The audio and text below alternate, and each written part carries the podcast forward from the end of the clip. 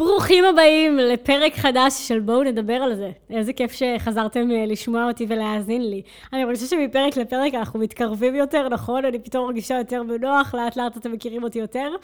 אמ, והיום אנחנו הולכים לדבר על אינסטגרם. וכשחשבתי בהתחלה על הפרק הזה, אז תהיתי עד כמה הוא קשור לפודקאסט. כי בסופו של דבר הפודקאסט הוא בואו ננרמל את זה, והטייטל של הפרק הוא איך לבלוט באינסטגרם.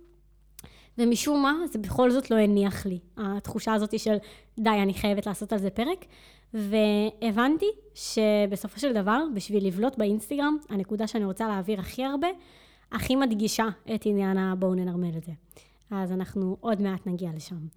אמ, אני אתחיל ואספר שזה לא סוד שבשנים האחרונות האינסטגרם כבר נהיה מקום שמעבר לתמונות וחוויות ורגעים יפים וחיוכים, זה נהיה מקום שיש בו המון הזדמנויות עסקיות. אמ, כל עסק היום צריך דף אינסטגרם, זה מקום לקדם את עצמך, זה מקום שפותח לך המון המון חלונות לדברים. אתה נחשף שם לתכנים, אתה לומד משם תכנים, אתה מקבל משם רעיונות אה, לדייטים, אה, רעיונות למקומות שאתה רוצה ללכת לטייל בהם, ו- ומה לא, בתכלס. אה, וזה גם הפך להיות כבר חנות ושוק בפני עצמו. אמ, אני את האינסטגרם שלי התחלתי, די מביך להודות בזה, בגיל 12. הייתי בכיתה ו', סוף כיתה ו', אה, ופתחתי עמוד אה, אנונימי באינסטגרם. קראתי לו סנאייל, אה, והתחלתי להעלות לשם תכנים שאני כותבת. בזמנו לא סיפרתי איך קוראים לי או בת כמה אני, פשוט העליתי לשם דברים שאני כותבת. ולאט לאט העוקבים פשוט עלו, וצברתי תאוצה. ועוד לפני שחשפתי את עצמי, עוד לפני שהספר יצא, כבר עברתי את עשרת אלפים העוקבים, שפעם הם היו עוד נחשבים אה, למשהו די נדיר. היום אפילו לינק אפשר לשים אה, בכל אה, סכום עוקבים שהוא, שזה לא יאמן איזה שינויים האינסטגרם עוברים. אבל, אבל בגדול, הייתי מקבלת מלא שאלות כל הזמן. איך את מגיעה לכמות עוקבים הזאת? איך את מצליחה לגדול ככה באינסטגרם? והיה לי חשוב לחזור אחורה, לנתח את הדברים ולשחזר הצלחות. בסופו של דבר, זו גם אמונה שלי, שלא צריך אף פעם להמציא את הגלגל מחדש. צריך להסתכל על אנשים שכבר עשו את מה שאת רוצה לעשות וללמוד מהם. ו- ולהשתמש בידע שלהם ולשחזר את ההצלחות שלהם בדרך שלך כמובן. אה, אז אני אשתף אתכם קצת היום על הדברים שהכי עזרו לי. אז הדבר הראשון שאני חושבת שבכל שיחה על אינסטגרם ועל הצלחה באינסטגרם זה עולה, וזה קצת obvious, אבל אנשים לא מבינים כמה זה צריך להיות obvious, אה, גם בפועל, זו התמדה.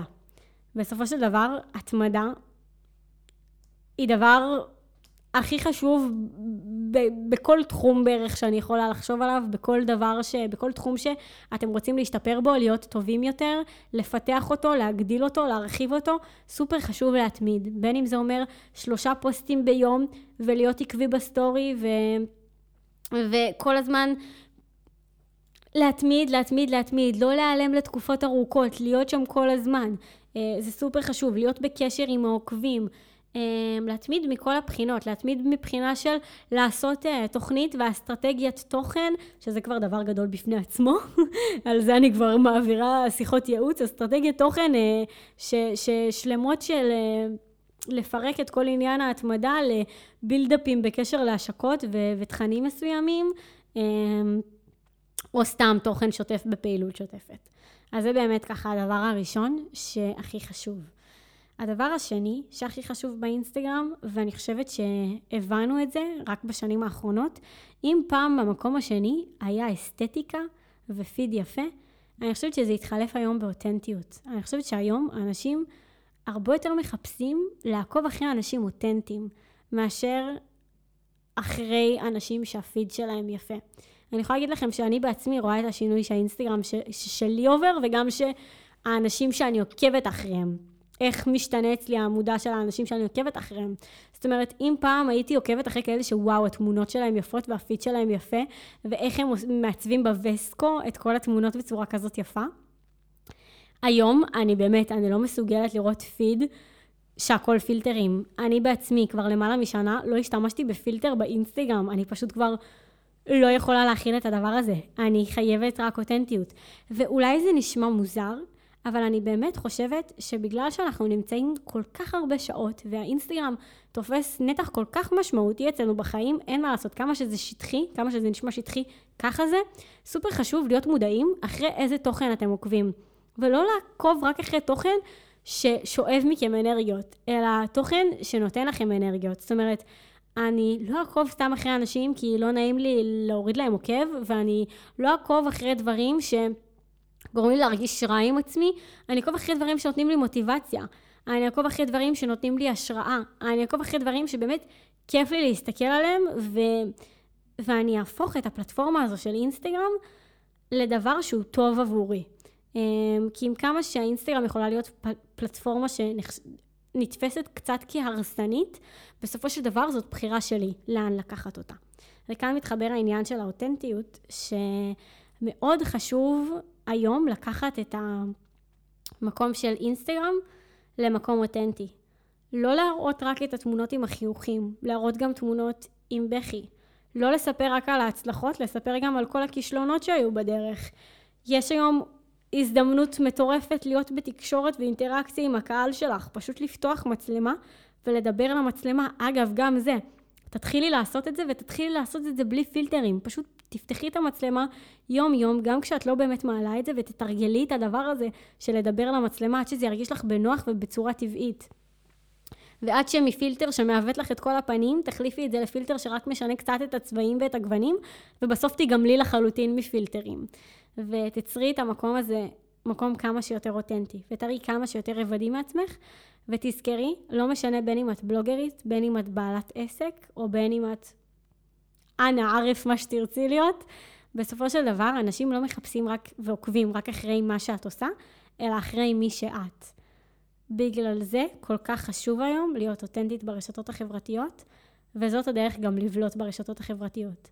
ברגע שאני יודעת אמ, מה הבחורה שאני עוקבת אחריה אוהבת לעשות, מה משמח אותה, איזה מתנה היא הייתה שמחה לקבל, מה היא עושה כל ערב, איפה היא נמצאת.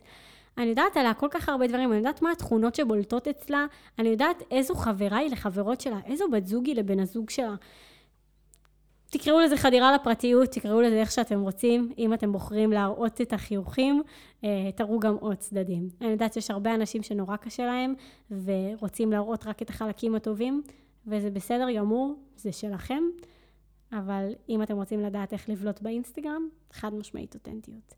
ואני חושבת שזו הסיבה שזה כל כך כן התחבר לי לפודקאסט בסופו של יום. כי כל הפן הזה של להראות את החיים כמו שהם, ולתת השראה לאנשים ולהראות להם איך כל בוקר אני מתארגנת, אני קמה מוקדם בחמש בבוקר, יוצאת להליכה ויוצאת למשרד שלי ומפעילה את העסק המצליח שלי, זה מהמם. אבל אם אני לא מראה גם את הימים שבהם אני מתוסכלת, יש לי בלת"מים בעסק ואין לי כוח לצאת מהמיטה ואני בוכה בלי סיבה, האנשים לא באמת יתחברו אליי. אז בואו ננרמל את הדבר הזה.